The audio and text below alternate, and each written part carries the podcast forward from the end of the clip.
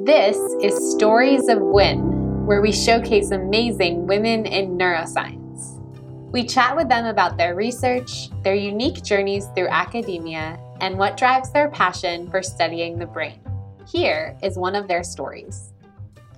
I am here with Dr. Kayla Singleton, who is a postdoctoral fellow at Emory University. Thank you so much for agreeing to share your story with us. Of course, thanks for having me. So we like starting our interviews asking asking you, how did you first become interested in studying the brain? Yeah, so in I got interested studying the brain in seventh grade. Um, I had this like science outreach experience that was hosted by the University of Georgia, um, and they like came to my middle school, and we got to dissect all of these different brains, like sheep brain and cow brain. Um, they even had like mouse brains and like goat brains. Um, and I just thought it was really cool. I was like super interested in like the fact that that like squishy ball like made people who they were or like animals be the way that they were. Um, and I always like to point out that like I was not a science girl growing up. I was a like book girl. I like to read books and listen to angsty music. Um, and so it was really shocking to like all of my teachers and my parents um, when I was like, I want to study the brain uh, when I grow up. They were all just kind of like, okay, like they were supportive, but they were like, okay, yeah, sure. Um, well, and it all was from that outreach experience. So it started there. That is incredible. Yeah. And then um, when I was in high school, I tried to take, we had like the AP program. So like I took AP Psych, thinking that like maybe that was the route route that I wanted to go to understand the brain more. Um, and I didn't really love that. Um, and so I just always like kind of kept it in the back of my mind until I started to apply for colleges. And then I decided that I would use my interest in neuroscience um, to like pick which schools I would apply to. So I applied only to schools that had neuroscience programs, which at the time in 2010 was like not that many schools. Um, and I ended up choosing Agnes Scott College because they had like a defined neuroscience major. They gave me financial aid, um, and it wasn't that far from home. Um, and so really it started with me being like a really stubborn 12 year old and that's awesome. from there. Where where was home? Um home for me is georgia. Uh, i grew up in grayson georgia um, and now my family lives in uh, austell georgia which is not that far like an hour away. Okay cool. And then once you were at agnes college which from the name of it it sounds like a small liberal art college. Is that accurate? Yeah agnes scott is yeah. a small uh, all women's liberal arts college how did you end up deciding to get a PhD? Um, so while I was in college, because I had because I knew I wanted to study neuroscience, I declare I was like one of the first people to declare my major, um, and I got to do all of these scientific outreach experiences. I earned um, different fellowships. One of them is like the NINDS, um, like enhancing neuro enhancing undergraduate. Endure? Is it yes, like Endure? Yeah. yeah. Um, I earned an Endure fellowship, which I can never remember the name of. Um, and through that fellowship, I got to work at Georgia State in a lab, um, looking at crayfish. I got to work at Emory University um, with Dr. Gretchen Neigh, looking at affective disorders, so like depression and anxiety. And I also got to do spend a summer at Vanderbilt doing research on um, cellular processes that contribute to obesity and like inflammation in the brain. And so I had like I was really good at doing science and then when it came time So the to, bench basically like yeah. you very quickly like as an undergrad shine in the bench. Bench. Yeah. I I was really good at bench work. Um and I think there was my senior year of college, I was working in like three labs at once, um, and I was I was having a wow. great time. Um, I was having so much fun, and so one of my mentors was like, "I think you should go to graduate school," and I hadn't really thought about what I was going to do after college. Like, I don't know why, but it hadn't come up. Um, and you were already a senior.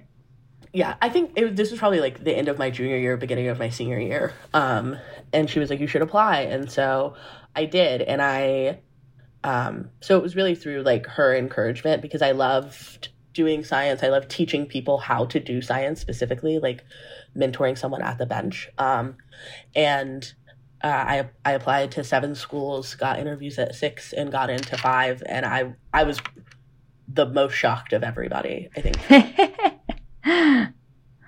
that well i'm glad that mentor encouraged you to go to apply to grad school Yeah. And where do you end up going to grad school and what did you end up studying Yeah, so I uh, earned my PhD from Georgetown University in the interdisciplinary program in neuroscience, um, and a lot of the work that I like excelled at in undergrad was about neurodevelopmental disorders. Um, but I had realized while I was applying to graduate school that I had never taken like a, a foundations in neurodevelopment class. Like I, that was a an area that I really lacked in. Like I didn't understand how the brain formed. Um, and so when I was picking labs at Georgetown, I really wanted to get like hands-on experience understanding like the foundations of how the brain is built. Like how do you go from a zygote to like a fully functioning nervous system during gestation. And so I joined um, two labs to begin with. Um, I was co-mentored um, by Elena Silva and Maria Donoghue. And so my project really focused on understanding how the brain developed across species by looking at highly conserved transcription factors. So I used uh, Xenopus laevis, the African claw frog, and um, mouse as another model to look at corticogenesis to see how SOX11 um, is used in development in different species, but also at different developmental time points. and why sox 11 Um, so one of the main reasons that we uh, chose SOX11 is because it's a it's a transcription factor that's important for development in multiple systems, but it doesn't have like a really complete picture of how it does its job. We know, um, and at the time we knew that SOX11 was really important for differentiation. So when neurons go from progenitor cell to immature neuron, but we didn't know how SOX11 worked in really early stages of development i see um, since it's expressed and like active at those stages.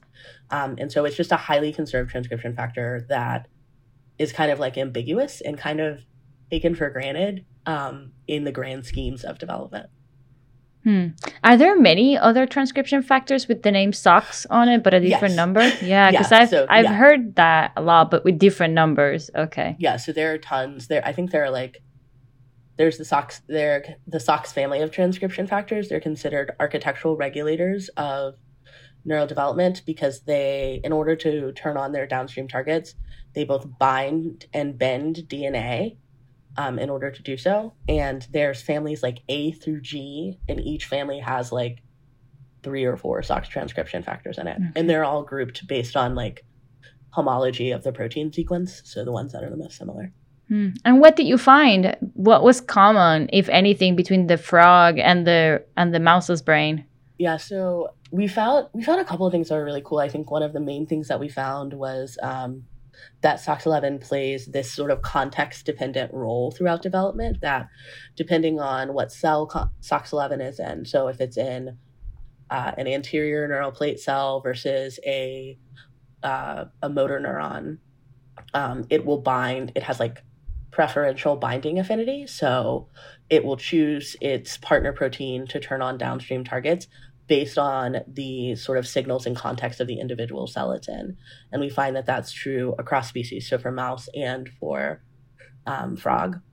We also saw in the frog embryo, which is where I did most of my thesis work, um, that SOX11 plays this really like promiscuous role throughout development. So at the very beginning stages of neurodevelopment, it's associated with like gross what is it called? Like gross anatomical development. Um it's able to play like it's just basically able to play like many different roles but later during development its function becomes more specified and it's uh, focused really on um, neural progenitor cells and the like placodal regions which is the region of the embryo that will go on to develop your sensory organs so your eyes your ears your nose. Mhm. um, and so we were able to identify partner proteins for SOX11 in Xenopus um, and frog, which hadn't happened before.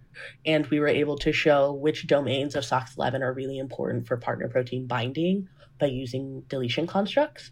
And so we saw that the N terminus of SOX11 is really significant in that role, but the C terminus plays more of a functional role, which had always been hypothesized but never shown.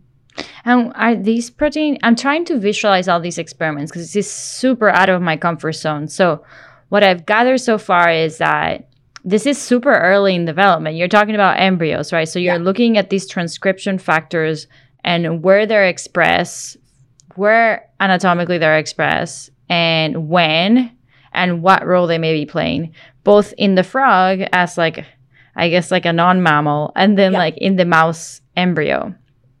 And then you're talking about like protein interactions, right? Like, so then what is this transcription factor interacting with? Um, I can visualize the experiments to figure out where the transcription factor is, but how do you figure out what the transcription factor is interacting with? Is that Yeah. done like in the dish? You know, like you Yeah. take a little bit of tissue.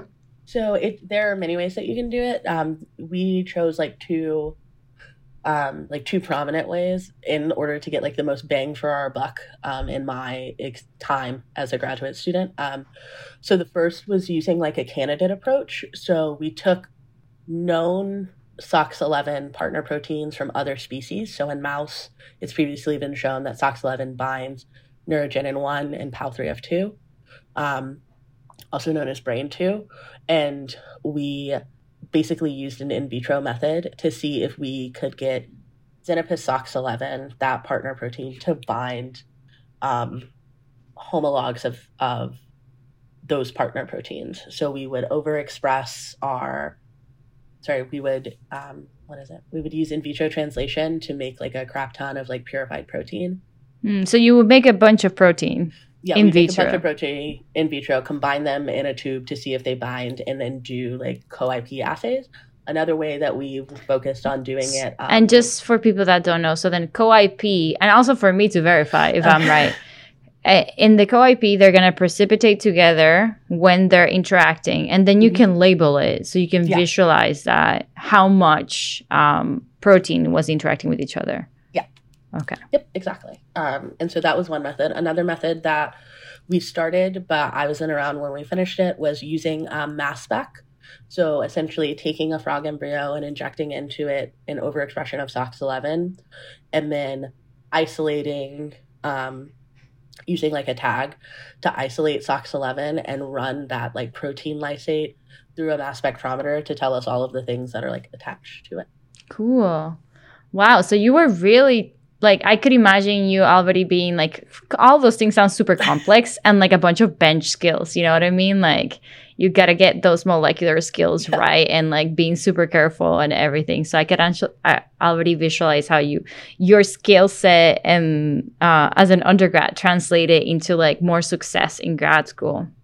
yeah it was it was definitely still hard like i i think one of grad school is a very like humbling experience um because even though like i i was really good at doing science and like those other labs and i had come to this like new place and i was trying to like get my footing and kind of like prove that i belonged there um and there were days there not even days there were like whole like chunks Months? of time Okay. yeah like months um where i felt like i had no idea what i was doing and like i was just like bad at science which i think can be really crippling um like a really crippling experience that most people go through when they enter grad school i have a, a bunch of mentees that just started grad school and um it's usually around october that they all reach out and they're like does this this sucks like does that In first year, basically. yeah, in first year, yeah.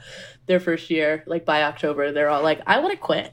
that happened to me. That- Well, yeah, it happens I to everybody, I think. I don't think I ever said I want to quit, but I was like, I was wrong. I wasn't ready for grad school yet. Yeah. Yeah, that's that was the feeling I got. So yeah, so not not to misinterpret your like lots of previous experience with like it was easy to come with Yeah. um to have some successful projects. So in it, Yeah. I guess I you already, you've already told me like in on um that what you found but if you had to say in in one sentence like you know your thesis most important contribution of your thesis what would you say it was Um, I would say that SOX11 works in a context dependent manner to um, propagate neural development. cool and then um when you were facing that choice of like what to do next after grad school um how do you go about deciding um wh- what to do and what type of research to do for your postdoc Yeah. Um, so when I was in grad school around my fourth year, um, I had applied for a bunch of fellowships um, and ha- hadn't, I had earned spots on like T32s, but I didn't have my own fellowship. Um, but my fourth year of graduate school, NINDS announced the F99K00 fellowship, which was a fellowship that would fund the last two years of your grad work and the next four years of your postdoc. And by the time I was a fourth year graduate student, I hated grad school so much. I hated science so much, and I felt like I was really bad at it, and I wasn't getting um, a lot of like mentor support. And part of that, I think, is because I didn't know how to ask for the support that I needed, and then part of that was just like my PIs both became deans, so they Oh, were just like wow. not, yeah, so they were like not around. Basically, their priorities completely shifted. Um, and so I decided that I would apply um, for that F99K00 grant, kind of as like my last ditch. Like, if I get this grant, I'll go do a postdoc. Wow. If I don't get this grant, we will really have to evaluate what I am doing here. We, as in like myself. Um, and so I applied and I earned the grant, and it was an awesome experience, um, especially for like the first couple of weeks um, because I was like really flabbergasted that that that like you couldn't believe. Yeah, yeah. I was You're like, well, now I'm doing a postdoc. Yeah, um, and I think funny. there was a period of time after I earned it um, that one of my mentors and I we just like kept getting into like spats about like how I was doing experiments and why I was doing them a certain way and all of these things um, that really boiled down to us like not communicating. Um, and she said some really like hurtful comments or statements basically saying that like I only got that grant because it was a diversity grant and I only got that grant because I was black. Um, Oof, it's always so difficult to hear those types of comments. yeah it was really hard and it was it was hard and it was like embarrassing because i also on some like subconscious level was like what if that's true like Of what if course. that's yeah. like what if that's the only reason and so um we eventually she got a new job as dean somewhere else so we like parted ways as like mentor and mentee which was fine um but as i was finishing up like my fifth year of grad school i basically was like i don't have the mental energy or the spoons to find a non postdoc job because i felt like i Mhm. had so much science to do in order to graduate I knew that like the quote unquote alternative career paths existed. Like I could go work in industry or pharma or for a startup, but I just didn't have the energy in me to do it. And I was like, so I'll just Yeah. interview for the postdoc. path, yeah, the path of least resistance is yeah, exactly. is to go into a postdoc. Just because everybody surrounding you knows how to do, How to that, and can yeah, tell you, right? And so I was like, I have the funding for a postdoc. I'll do a postdoc. And I'll be my my big thing was that I was going to be really upfront with my postdoctoral mentor that like I'm still not sure Mhm. but I'm gonna give it like one last try, like I said I would when I like originally applied to this grant. Um, and it's been pretty great so far. I I really love being a postdoc. I love my postdoc lab. That's great. So it's Yeah. been like, has it like increased your love?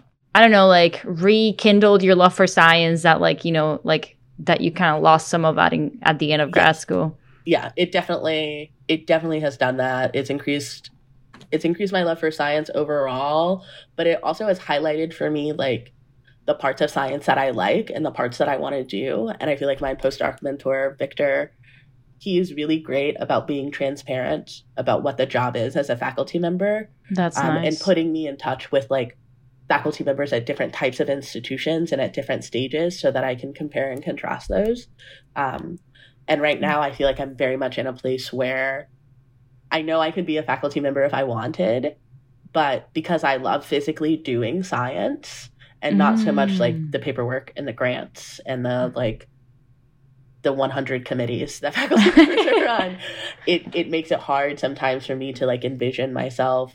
I'm trying to think of the best way to say this. I feel like when I started my career as a neuroscientist, I was really coming from a place of like, can I do this? Like having to prove to myself and feeling like I had to prove to other people that like I could be a neuroscientist and I would be good at it. And now I'm approaching my like career and my futures from a place of like, I can do this, but what do I want to do? Like, what is Mhm. going to bring me the most joy in terms of my career, in terms of the research that I do? And I think that that's a really big struggle that like gets lost in terms of all of the other struggles that you go through as a scientist. Hmm. Let's put a pin on that. And before we dive into that struggle and and what potentially comes next for you, uh, especially with that particular like, well, if you love the bench work If you become a PI, you basically stop doing it. Um, what is your current postdoctoral project about? Yeah, so my current postdoctoral research focuses on Menkes disease, which is a rare um, genetic disorder that affects uh, children predominantly, but it's caused by a dysregulation of copper in the body. Um, and so the overarching like theme of our lab is to use rare genetic diseases and neurodevelopmental disorders to understand basic biological principles. So how can we take a disorder like Menkes disease and learn more about copper biology and the importance of copper throughout development, but also the importance of copper in things like cellular homo- homeostasis and like mitochondria integrity. And copper, I think, is another one of those um, cofactors that's in the brain. Like I didn't know copper was important for brain development until I joined the lab. I didn't know either. um, I don't know that. Yeah, but copper is one of those things that it's like a cofactor for a lot of processes. So things mm. like um, the generation of collagen, like neurotransmitter synthesis, copper plays a role in that. It plays a role in pigmentation and mitochondria health. Um, but it's really taken for granted because it's such small concentrations of copper, and there are so many other like bigger, cooler things at play that its role really gets like erased. And so a big part of my project is trying to understand specifically how copper affects mitochondria integrity, so mitochondria health, but also how copper affects mitochondria localization. And if there are ways that we can take the Menkes phenotypes that we see with damaged mitochondria and rescue them by either hmm. um, agonists like drugs that increase mitochondrial mass or drugs that deliver copper to cells. You said the local the localization of the mitochondria. So I remember learning in grad school that mitochondria move around the neuron, yeah. and that blew my mind. Yeah. Like I saw this video that it went from the cytoplasm to the axon, and I was like, I've been living a lie. You know, you think about like your yeah. biology textbook, and it just looks so static. So, is that what you're talking about? Like copper maybe playing a role in where the mitochondria physically is in the neuron? Yeah. So one of the things that we see, um, so I so should cool. also mention in in Victor's lab, I work in um, cell culture um, with cell lines. I also work in mouse and I work in Drosophila, the fruit fly. Um, but one is it things, cortical tissue, the cell cultures, or yeah, some of it is okay. cortical, some of it is like um, CRISPR engineered like mm-hmm. cell lines. Um, but for the Drosophila work that we see, when we induce a like a Menkes overexpression phenotype, um, basically when we give the fly neurons Menkes disease, what we see is that all of the mitochondria in those neurons are stuck in the soma. There's mm. no way for them, mm. like when you take a picture of the image itself, all of those mitochondria are stuck in the soma and there are none in the axon. The axon, which is where they're really needed. Yeah. Um, for things like, you know, the action potential. And one of the interesting things that we find is that if we disrupt the mitophagy pathway by what's that? The mitophagy pathway is how um, damaged mitochondria are removed from cells. So if oh, a mitochondria is when yeah, it's so, dying and then yeah. it gets eaten by the auto whatever yeah. autosome or autosome or the lysosome too. Yeah. Okay. Um, so basically, when a mitochondria is dying, it like sends out a, a flare gun signal, um, and it's like, "I'm not doing it. Take well. me out." yeah. Um, and these two proteins, um, pink and parkin, come tag that mitochondria and then it gets degraded into the lysosome or um, autophagocized um, out of the cell. But interestingly, what we find in our like Menkes fly model is all of these mitochondria are stuck in the soma. We're assuming a lot of them are damaged. We're doing um, there's an undergrad in the lab right now actually working to like figure out what kind of damage the mitochondria have. Um, but if we take those damaged mitochondria and we inhibit the ability of pink or parkin, those mitophagy pathways, uh, those mitophagy molecules, to tag the cell, we're able to get the mitochondria to move free flowingly throughout the mm. ax- throughout the okay. neuron again. And I think what's really cool about that is that it's kind of counterintuitive because you would think that having damaged mitochondria floating around a neuron it's bad. Yeah, it's it doesn't bad. sound good, yeah. but it but yeah. it helps. Yes, it helps the helps disease. Them. Okay. Yeah. yeah. Because it's some some energy or some regulation of calcium by the mitochondria is Yeah, better than yeah. none, I guess. exactly yeah and so we're trying we're um a paper that i'm i'm working on now is trying really hard to tease apart how those things are connected so how is copper damaging the mitochondria how are the mitochondria then responding to these mitophagy sim um these mitophagy signals and how does that somehow make it a little bit better for the neuron to survive Hmm. So there's one element that I think I'm missing in this, like connecting all the dots. So Menkes disease is some change in some gene, right? Mhm. Because I mean, if you're modeling it in flies, it's probably genetic. yes That, but but is it a protein that interacts with copper, and that's why like the copper plays a role in it?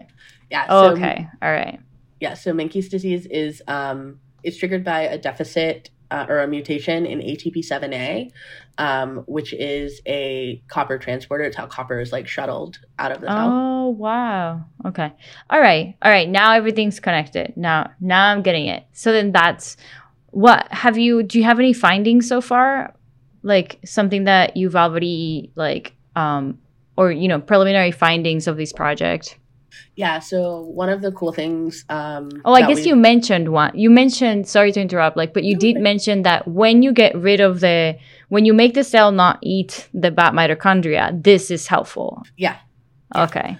That's one. Another one that we found um, that I think is really interesting is that we see this phenotype in both sensory and motor neurons. Um, and I think a lot of the times, especially in fly work, it's important to show that because there's such a finite number of neurons and you can look at all of them um, for the most part, it's important to show um, that this is sort of like a universal, it appears to be a universal Mhm. phenotype that can be rescued. Another big thing that we're um, working on, myself specifically with some grad students, is trying to um, really use mitochondria as a tool to understand different um, neurodevelopmental disorders. So uh, we had a paper published recently where we um, basically used RNA sequencing and proteomics, um, like mass spec, um, to show that different nuclear mitochondrial genes are in different cells. So essentially, really, what that means is that, like, Hmm. the diversity of mitochondria that you see across the brain, or that there is diversity of mitochondria depending on the cell type, That's we can cool. sort of- catalog and tag them. Yeah. Mm, yeah, this could help not just the people that care about mitochondria, but the people that care about cell types. types. Yeah, exactly. yeah, exactly. Hmm. And so that's what a lot of um, a lot of my work has been trying to understand that relationship between copper and mitochondria, but also just how mitochondria function. Because I do feel like I don't. Everyone just learns about them as like the powerhouse of the cell, hmm and they're and I think they're way cooler than that. I remember too when I saw my first like mitochondria move video. I was like, "What are you? What are you saying?" I was like, It's wow, creepy, my mouth honestly. was open in this in that talk. I totally remember it. Like, and I was just shocked and wanted to tell everyone that Yeah. mitochondria moved down. Um, so where do you go from here scientifically? You know about this project that's kind of specific to these disease and this mitochondria and copper interaction. So, um, what would be like a scientific vision of like what comes next?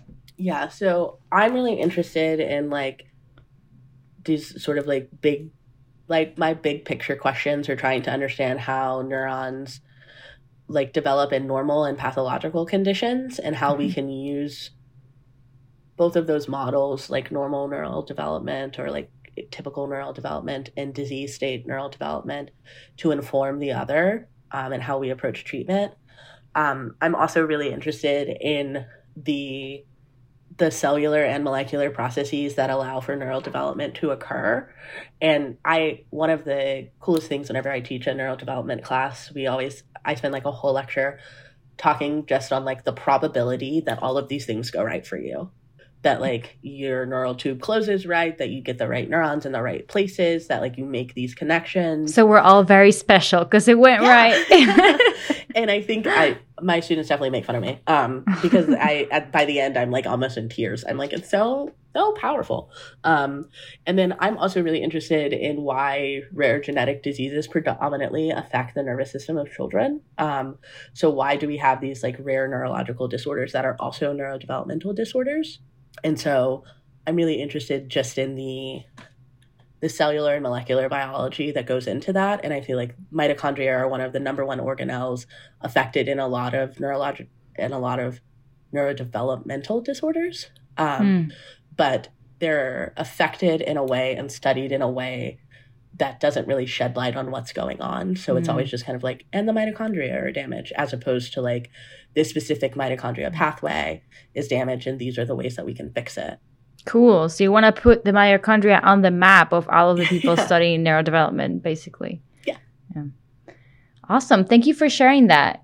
Of so course. maybe now it's a good moment to go back to the thing we pinned before, which is like the challenge of the struggle of if you love actually doing the science, which is like data collection, yeah. data analysis, like um, how do you decide if being a PI is the right path for you? Yeah, I think that this is a question I've I've been struggling with a lot, really since I started my postdoc. So I started my postdoc in July 2020. Um, so for much of the the entirety, really, of the pandemic. Um, but to join Victor's lab and have that sort of like research team and research support, it was really easy to do the science and just be happy doing science. Like it was a really welcoming environment, an incredibly supportive environment. Um, everyone's really nice everyone likes each other which in comparison to like my last few labs was not the case um and so it was easy for me to see myself like doing science again because i was like i am good at this and it's fun. Um but whenever victor and i talk about like what it is to be a pi and how you manage personalities and projects and all of these different things it gets like really overwhelming. And i will say i know that there are different sort of academic careers where like if you're a PI at a liberal arts college mm-hmm. or like a primary undergrad institution, you do get the opportunity to like be at the bench to like yeah. do work and show people. Yeah, next to the students, basically next yeah. to the undergrads. Yeah, yeah. Um, and so for me, it's really about like trying to weigh all of those pros and cons because I am really good at administrative tasks as well, um, but I, I really just that's just like a part of my personality. I don't actually enjoy doing them. Um, mm-hmm. But I think it can be really hard when you're in your postdoc and even my so my postdoc funding is for four years and i feel like now the typical postdoc is like four to five years. Mm-hmm, um, definitely yeah. and i feel like it's different than in graduate school because it's like you're making a a bigger decision. You're like am i going to go like am i going to apply to these academic jobs? Am i going to like create this really big vision for my lab and this like really mm-hmm. big plan let's say you do that, you get a job and you get there and you hate it. That's like my number one concern all that's, the time. That's your fear. yeah, um, definitely. And I, I feel like so much of it for me has just been trying to talk to different professors, different postdocs, and get their perspective and see how they feel about mm-hmm. science, um, how they feel about their jobs. I feel like if you catch a faculty member on the wrong day, they'll tell you that this is the worst job in the world but normally well, yeah i'm curious. what part are you afraid of hating? Because you did mention that when your pi talks about the management part that's overwhelming. Is it the people management part or is it something else? I think it's in part the people management part. Um it's also the like the I think the biggest, the scariest thing for me is like grants and learning that grantsmanship like I've been really successful in terms of fellowships, but that's very different than like an R25 or an R01 mm-hmm. and sort of learning how to craft your story better in that way and how to know which know about foundation grants versus like national yeah national grants like NIH or NSF um, and so I think for me it's like the pressure the non-existent pressure that I have right now. It's like you're it's imagining all the yeah. pressure that comes. Yeah, yeah, yeah, that comes with like sustaining and building a lab. And there are days where I'm like, yeah, that's fine. Like I could figure it out. And then there are other days where I'm like, or I could just run this Western blot and be so happy. Yeah, yeah, I I see your dilemma. Uh, one thing, because I'm a new faculty, I just started my lab in January. So super fresh, super fresh. And one thing that I wasn't so aware that I am more aware now is that the mentoring doesn't end. I have a mentoring team, and as long as you're in a supportive environment, like it is true, like writing fellowships and getting fellowships as a postdoc and a grad student, it is not the same thing as writing yeah. an R1.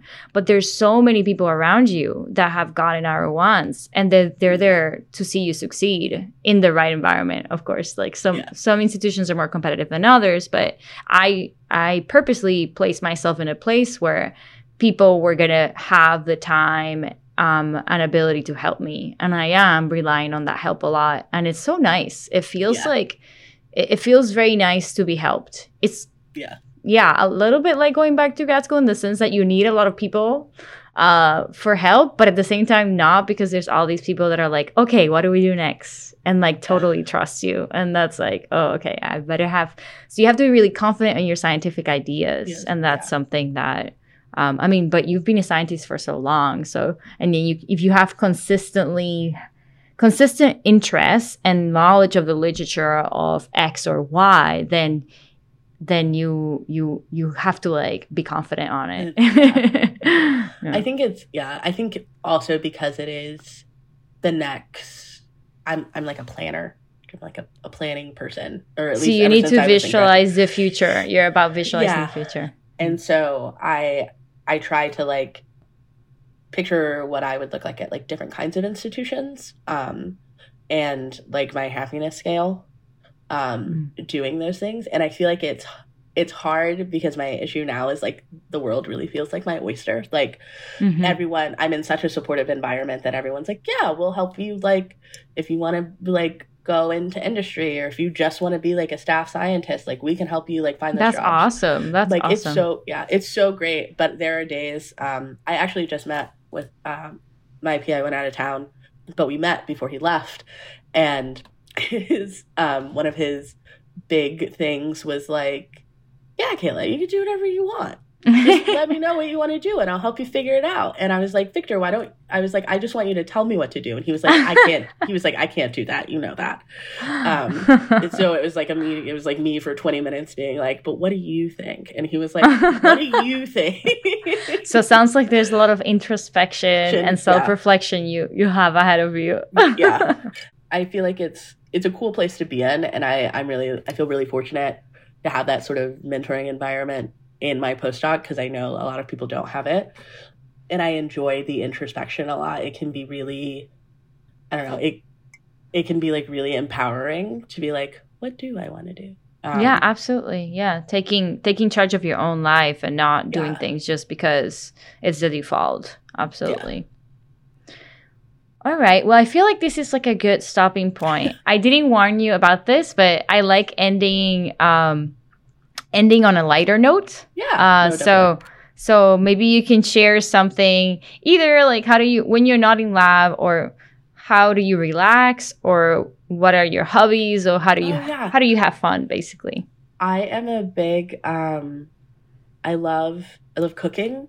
Um so today is Thursday um and it's Top Chef night and so um, my roommates and I in graduate school actually we would all watch Top Chef together, and we would make um, like fancy dinners, like fancier than we would normally like uh-huh, make. Uh-huh. um, but we would always make fancy dinners and eat them together and watch Top Chef. And now, since we all live in different states, um, we have a Top Chef bracket basically where oh we like pick God. our team to see who wins. but then we also still um, we'll like zoom each other while we cook our fancy food um, before the show starts. And then we'll like watch the show on our zoom computers or like on our computers together um, as kind of like a little reunion thing.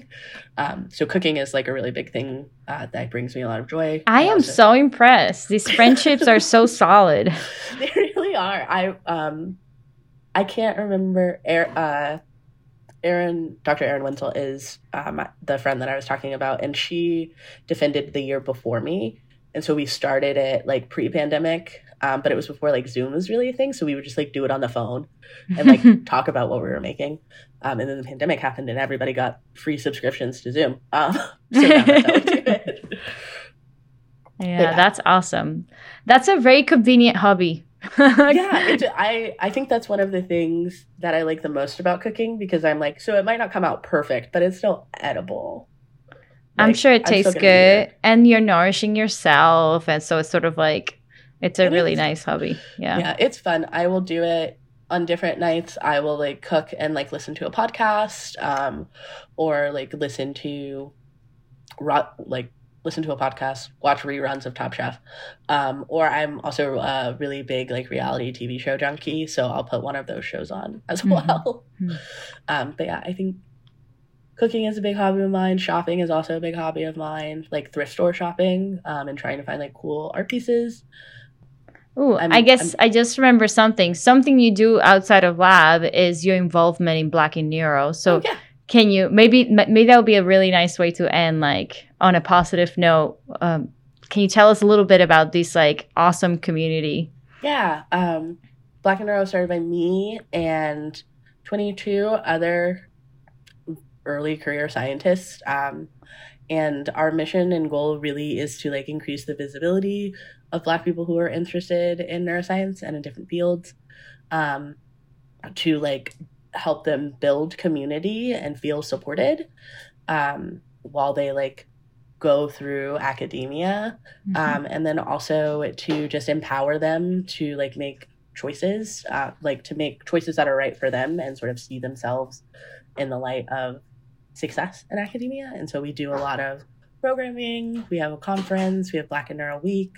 Um, we have a database of black neuroscientists that institutions can use to like invite speakers um, and like have panels and things like that and it's honestly one of the i feel like it's one of the greatest things that i've ever been a part of um, and it kind of happened so haphazardly or serendipitously i guess um, just by like responding to a tweet that's awesome. That's a very positive outcome of uh, Twitter interaction. yeah, the, the most positive outcome, probably. yeah.